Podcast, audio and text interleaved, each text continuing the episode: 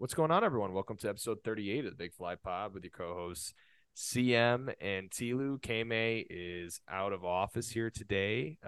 Work in the teaching life, has a lot going on. Of course, deserves a little break from the podcast, but we welcome back an absolute legend, my partner in crime at the start of this whole thing. CM, it's good to have you back, brother. How you been? How's life? Tell everybody, all our listeners, all our loyal listeners, what's been going on? Dude, it's good. I've been super busy as of late with a lot of stuff rolling in the office. So that's why I've been kind of out for a little while, but I am excited to be back here with you, Tilu, and to get some good baseball talk in and take a little break from what's been keeping me, super, super busy for the last handful of weeks. Well, buddy, you've had a lot going on, and we appreciate the fact that you're still willing to be a part of this and everything, because I know you and I started this from the beginning, and I know that, again, you have a lot going on. We all have a lot of things going on, and this is just something we do for fun at the end of the day. And we can all agree on that. I mean, it's kind of been sort of insanity since you were last on, from the trade deadline and all those all the different moves that were made, where teams now stack up. We've gotten from the Mariners being 10.5 games out of the division lead to now leading and in a dogfight right now against the A's, bottom of the ninth, second and third now, with 2 outs, with Eugenio Suarez up, down 3-1 against the A's. But besides that, we've had the drama now with the Angels, of course, from everything, obviously that's been horrible in regards to what's happened with Shohei Ohtani, and then, of course, Mike Trout. That's been very, very depressing. The Brewers went on a 9-game winning streak that ended tonight, but still an exciting time for them, and sort of crazy things all across the league. CM, I think the biggest news we start off with, though, is what happened with the Angels. Of course, Shohei Ohtani out with a torn UCL, but has not sidelined him from being a hitter, but will sideline a lot of that cash that he could have gotten for in free agency if he were healthy going into it. And, of course, Mike Trout still dealing with his hand issue, came back off the IL and then went right back onto it after just 1 game. The biggest news pretty much probably in quite some time. But today Jeff Passan reported that the Los Angeles Angels have placed starter Lucas Giolito, relievers Matt Moore, Ronaldo Lopez, and outfielders Hunter Renfro and Randall Grichik on waivers. It's to be an Angels fan and to deal with the roller coaster that has been the last couple of years. With Mike Trout signing the long-term deal, they bring in Shohei. Shohei's been a phenomenon, changed the landscape of baseball.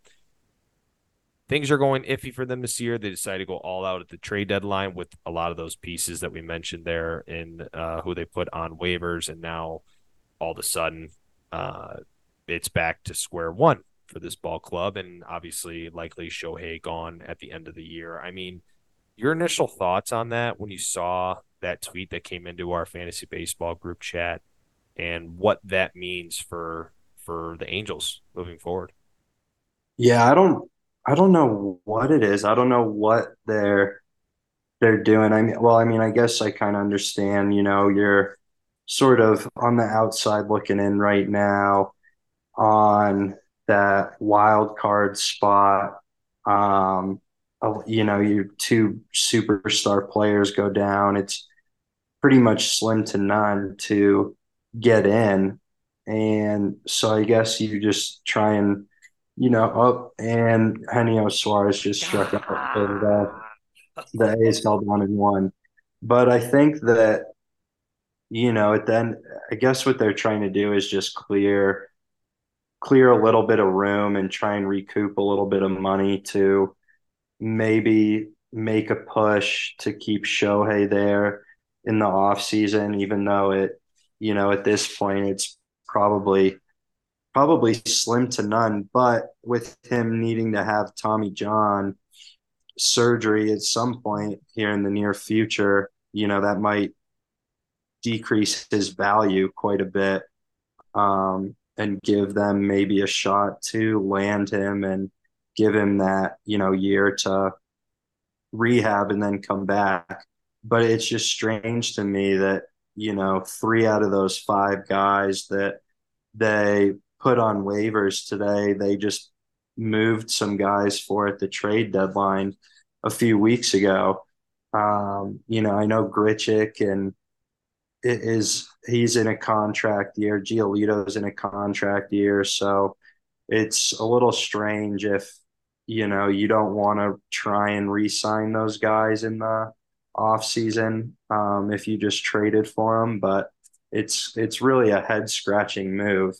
But, you know, with them too, I mean, the White Sox did something similar today as well with Clevinger. And, you know, they tossed Clevinger on the waiver wire as well. So I guess some of these teams that are really falling out of the hunt by any means are just deciding to sort of offload, you know, whatever they can and try and get a little bit of money back to maybe play with in November. It's sad, man. It really is. I you know, there's a podcast out there that it's called Locked On Angels, and it's 2 brothers that run it, and just incredibly knowledgeable about the Los Angeles Angels and have stayed committed to that organization. And you just see through their podcast, or you hear through their podcast, excuse me, just the waves of what they're dealing with and how you have 2 of the most generational or top level generational baseball players that we've ever seen in Mike Trout and Shohei Ohtani, and you can't figure it out. And the fact is too, is that both those guys are loved in the clubhouse, great leaders. Hell, they were the leaders of both their countries for the World Baseball Classic. And the fact is that your organization cannot figure out how to put a sufficient ball club on the field. I know that the Houston Astros have been the cream of the crop there at the top of the AL West for quite a few years here, but you're telling me that you can't find another opportunity in through the wild card? That's where I'm sort of shocked, and you haven't seen Mike Trout in the playoffs for over 7 years, which is just mind-boggling in itself.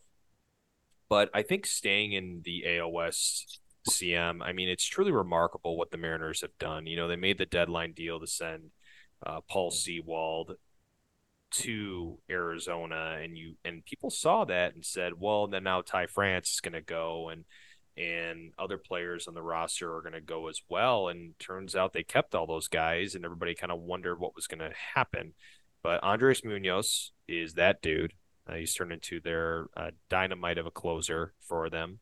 Josh Rojas has become a great role player for them. Actually, more of a starter on their lineup. Wasn't starting the lineup tonight against the A's, but he's been sufficient. But they were just on a 9-1 streak, but 9 of 1 in their last 10 before tonight. So 9-2, or now 8-2. But now the Texas Rangers have gone 3-7 in their last 10. For right now, after tonight's game, the Mariners will, of course, be tied with Texas and likely Houston as well, depending on how these standings shake up. But just watching what the Mariners have done, dude, are they simply, like, for the last, like, 3 to 4 years, been the best ball club in August? Am I, like, August and September? Haven't they just been incredible during those spans over the last couple of years? Yeah, they have been. I mean, this is the time when they start to turn it up a bit and really put themselves in a position to contend for a wild card spot. And, you know, I think we were all pretty much in agreement at the top of the season that Seattle might, you know, be able to actually win this division. And now, you know, like you said, they're going to be in a battle here for, you know, they'll be in a 3-way tie for first place in the division right now as we start to turn the calendars into the last month of the season. And this is, you know, what they have been doing is kind of being a bit mediocre till the All-Star break. And then after the All-Star break, they turn up the heat and make some noise in that Western division. And it looks like this year is going to be no different than the last couple, like you mentioned. And they are really starting to make that push and get some things clicking for them that's going to, I think, help them be playing into, you know, the second week of October. I agree. And my thinking is too, is like, yeah, even if they do get into a wild card spot, I mean, Logan Gilbert, Luis Castillo, George Kirby for your 3-game set. I don't see how any team has a shot against that squad. I just don't. Matt Brash, of course, has also been a very, very successful starter for them this year as well. And so, I believe, did Bryce Miller get hurt? I can't remember if I saw a report on that. I'm not sure. I think he's fine. I think that was that was back in July or June. Okay. But you have those 3 guys, and then in a 5-game set in the ALDS, you're trying to win 3 of them. So you have those 3 guys going. I don't know, man. It looks like a ball club that can easily make the ALCS. And I say easily, and I know that's a bold term, because at the end of the day, it's going to come down to, obviously, that offense. Can they come up with a big spark? But Julio Rodriguez is a big moment player. You have Eugenio Suarez, who struck out tonight in that big moment, but has relished in that new opportunity with Seattle over the last few years. And guys like Josh Rojas that have come in, you start to see how this ball club can really come together. Cal Raleigh has hit like something like 18 or something like 12, over 12 to 15 bombs in the last month or so. He's been remarkable. Ty France is an excellent player as well. JP Crawford is an amazing shortstop for them. It's an exciting team, man. And I really do hope that they can pull it together, because that team is so much fun to watch. And Seattle is just a incredible ballpark, man. It's just an incredible place to play, and I'm excited to see what happens. So. Yeah, yep, I am too. It's going to be, I think that AL race is going to be pretty exciting as we get down here into the last 4 weeks of the season. Absolutely, man. And looking right now, looking at the AL wild card, Tampa Bay at the top. They're 2 behind Baltimore in the division race, or excuse me, let's confirm there where they're at. So they are currently 2.5 back of Baltimore. Let's say right now that Baltimore does come through and win. So you have Tampa Bay up 5.5 on second place, which would be Seattle and Texas. So Seattle and Texas right now, or Houston, depending upon who comes out. So that's pretty crazy, but basically right now we have Seattle, Texas, and Houston tied for the top of the division. One, of course, either, you know, 2 of those teams will likely get in, but now you also have Toronto, who is 3.5 back. So while many thought that the AL East would really take care of business, being the main, the main team, having the main teams in regards to the wild card, we now see that Seattle, Texas, and Houston are really taking that opportunity and potentially going to come out with an absolute battle here.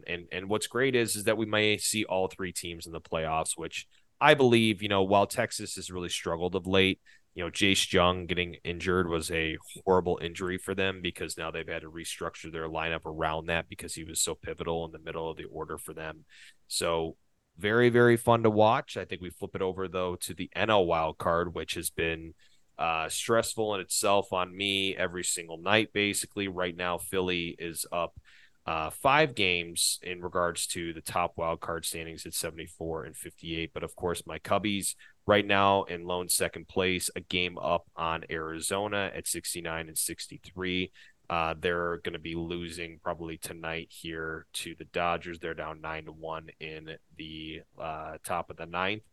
So if right now after this game, we're likely going to see San Francisco now in the third spot, Arizona will drop down to the fourth spot. Cincinnati would be at 68 and 66. They're around 2 games out. Miami is 3 games out. And then, of course, the rest of the squads, including San Diego, Washington, New York Mets, are basically all out of the race. Have you kept up with this rate? This wild card race, because it's just been incredibly stressful for me, and I don't know why I put myself through it. Yeah, I have definitely been keeping up with it, and I know you've been watching it for the Cubs, obviously, but I've been keeping an eye on it because of that Giants and Diamondbacks race, just being an NL West guy and having those two teams. You know, I'm always pretty high on San Francisco.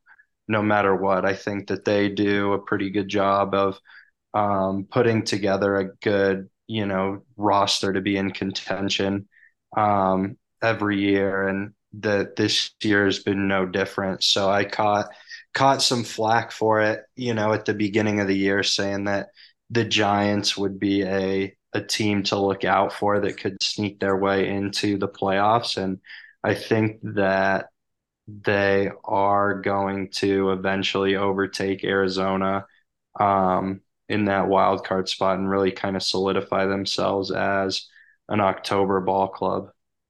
And I couldn't agree with you more. Alex Cobb, of course, tonight, another big story that almost became our top story as we rolled right into this episode. But Alex Cobb, pitching a 9-inning complete game performance. Unfortunately, wasn't a shutout, but had a no-hitter with 8 2/3 before Spencer Steer hit a double into the gap and ended up scoring the first run of that game for the Reds. But the Giants have just been an incredible squad this year. I saw some stats the other day. They talked about, how Thairo Estrada and some of the guys that they have in that infield are elite when it comes to defensive rankings and their abilities to do what they can with the glove is remarkable. And, of course, their ground ball rate being top 5 in the league. All these things are adding up. This organization simply puts out a product that is going to match the strategy of what they're trying to do, and they execute. And that's a huge credit to Gabe Kepler and what they're doing over there in San Francisco. But wasn't a ball club that people talked about except CM, and we're seeing it now. And what's really interesting with this wild card race is what the Cubs have coming up. So the Cubs, if I were to read you through their schedule, so coming up here is the biggest stretch of the year, of course. They finish out their last home game against Milwaukee tomorrow. They won tonight, lost yesterday, but of course that's for that divisional lead. My personal opinion, CM, I wonder if you agree with me on this. I think the Brewers are going to run away with it, just because I think that they have the pitching set up to do that, along with just an elite bullpen. But before I get to your point, before I get to your thoughts there, they have a doubleheader and our 4 games set in total against the Reds starting Friday. And then they have San Francisco for 3 at home. They have Arizona for 4. Colorado, then go to Arizona for 3. Pittsburgh at home, Colorado at home, Atlanta away, and Milwaukee away. So they face majority of the teams that are in that NL wildcard race. And then all the other ball clubs, the D-backs, the Reds, and the Giants sort of have a cluster of teams from across the league. So it's going to kind of come down to what the Cubs do with those games and how they're able to separate themselves, because the Cubs really, of course, everyone knows that they weren't in a position at some point to even make the playoffs and were going to be sellers, and it came down to 2 days before when they admitted to not wanting to trade Cody Bellinger anymore and Marcus Stroman based on their position. So they had to fight back and claw back and did an incredible job. And now they're in a really, really tough stretch here. So your thoughts there, CM, do you, as a non-Cub fan, non-Brewer fan, do you see the Brewers pulling it out, or can you still see the Cubs potentially coming back and taking that division? Unfortunately, I kind of think the Brewers are just going to hang on to this one and, really be able to lock it down as we start moving through here. I like, the Cubs and their remaining schedule isn't terrible, but it's going to be, being 4 games back going into September, and a couple of those, that whole NL West stretch really, I think is going to be a little bit tough. The Rockies, that should give you 5 or 6 wins right there. And you throw Pittsburgh into the mix, but, it's especially having the Braves and the Brewers to close out the season. I think those, 6 games or 7 games, however many it is, are going to be tough for them. Yeah. And that Giants series that's mixed in there too is not going to be an easy one for the Cubs.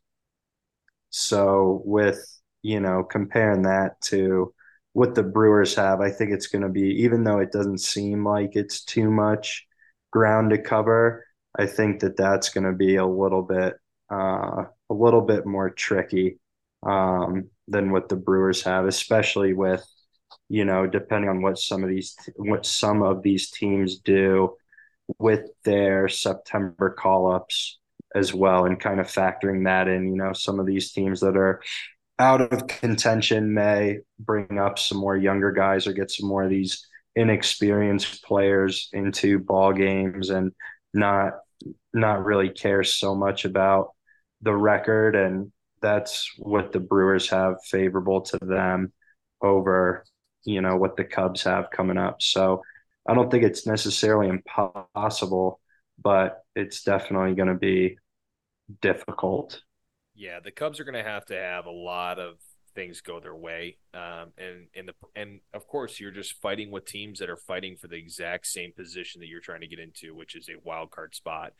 Because right now, of course, the Braves and Dodgers solidify those top spots in the division. So pretty much all the teams that they're going to be facing are going to be fighting for a spot in the wild card. And at the end of the day, it's all about who's getting hot at the right time. The Milwaukee schedule is not too difficult either. They do face Philly this upcoming weekend at home, but then they get Pittsburgh, and they get the Yankees, and they get Miami, they get Washington, St. Louis for 4, Miami for 3, St. Louis for 3, and then finished up with the Cubs. So it's not the most grueling schedule compared to the Cubs. So yes, I would definitely agree with you there. Even as being a fan, that's where I'm at. So we got about 10 minutes left here of our episode, CM. And I know that you, of course, your schedule and everything is crazy, but I do want to get your hot takes here for the rest of the season. Of course, we have, let's say, the Braves, Dodgers, and Milwaukee pulls it out for the division. So that's our 3 division winners. Who are you taking for your final 3 spots to be in the wild card right now? If we're making it realistic, it's Philly, the Cubs, San Francisco, Arizona, Cincinnati, and Miami. Out of those 6 teams that you hear, who are taking those 3 wild card spots? Hang on, run me through that again one more time. So you got Philly. Right now that's up about 5 games on the second-place team, which is the Cubs.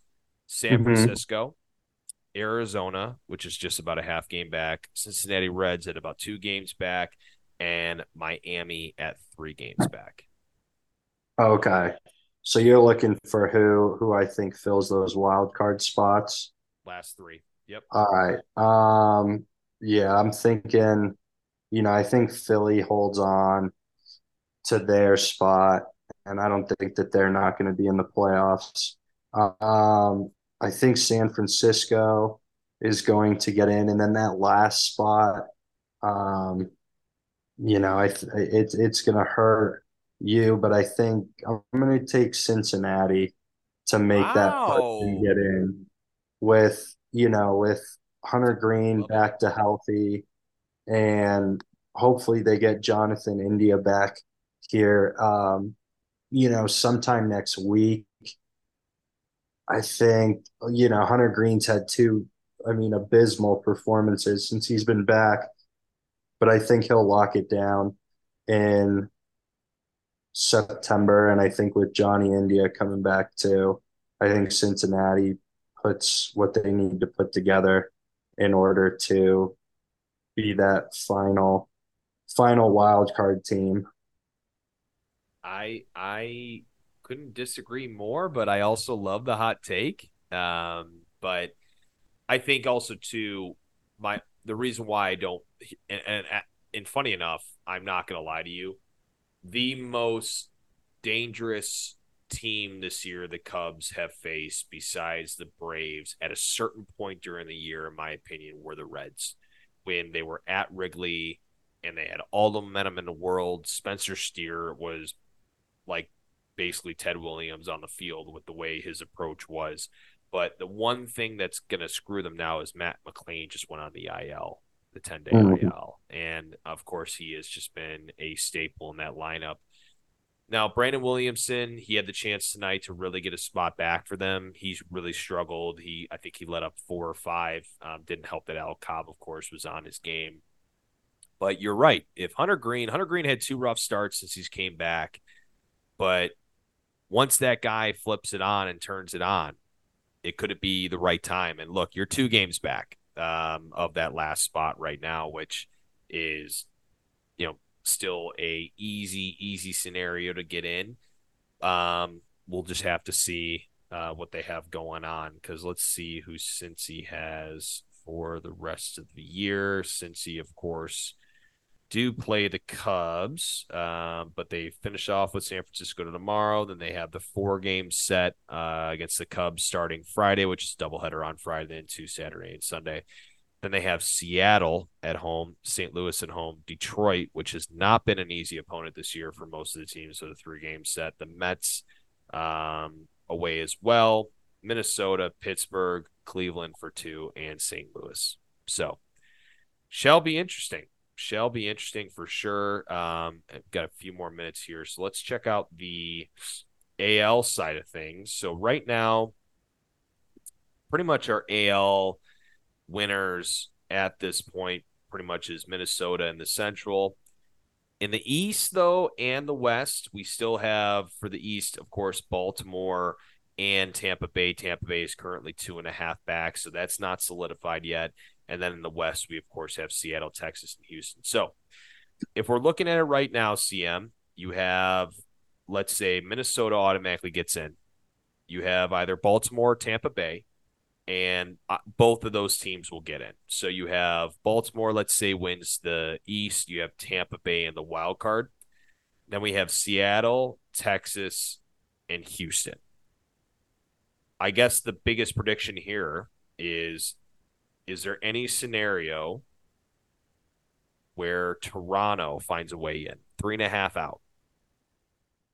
out. Let me see. Let me take a look at. We got only a few minutes here, so we'll have to be quick. But yeah, I know. I think they for sure could do it. I think they might be able to go on a little bit of a run here, especially in these next, 10 games that they've got coming up. They finish up with Washington tomorrow, and then they play the Rockies in Colorado, Oakland, and then Kansas City at home. Outside of this 4-game set with the Rangers and then a 3-game set with Tampa, or 2 3-game sets with Tampa, they've got 6 games against New York, 3 against Boston, and then 10 against, teams that are at the bottom of the barrel in their divisions. So I think that, if Toronto can close the year at, maybe 18-10 or something like that, I I think that they would have a chance to get in. And another team, you know, one of these teams is going to have a hiccup somewhere that is fighting for that wild card spot. So, yeah, I think Toronto could put it together and make a push to be that sixth team in the AL. If Toronto's getting in, who's out? Seattle, Texas, or Houston? I think probably Texas. It's brutal, but I was gonna say the exact same thing, because I just don't think that they are meshing well at all, and they're just not finding a way. They're hitting this skid at the wrong time, and going into September is not when you want to do that. And blowing the lead that you blew in the division, and I know that, you know, that takes it out of you mentally as well. So they could just keep gradually declining. Absolutely. Well, CM, thanks so much for joining tonight, man. I know that you're super busy, and I'm glad that we were able to do this. This is the most exciting time of the year. Football starts up. It's not fully fall yet, but it's starting to get there. Baseball is about to roll into October for playoffs. I mean, it's incredible, man. It's incredible. Yep. It's the best time of the year. It's the best We're right there. Time of the year, bro. Last year we started this during the World Series. Of course, this year we'll have, of course, some more takes and ability to preview the playoffs. And it's at this point, it's going to come down to the last day, and that's the most exciting part about baseball, is that things can change in a dime.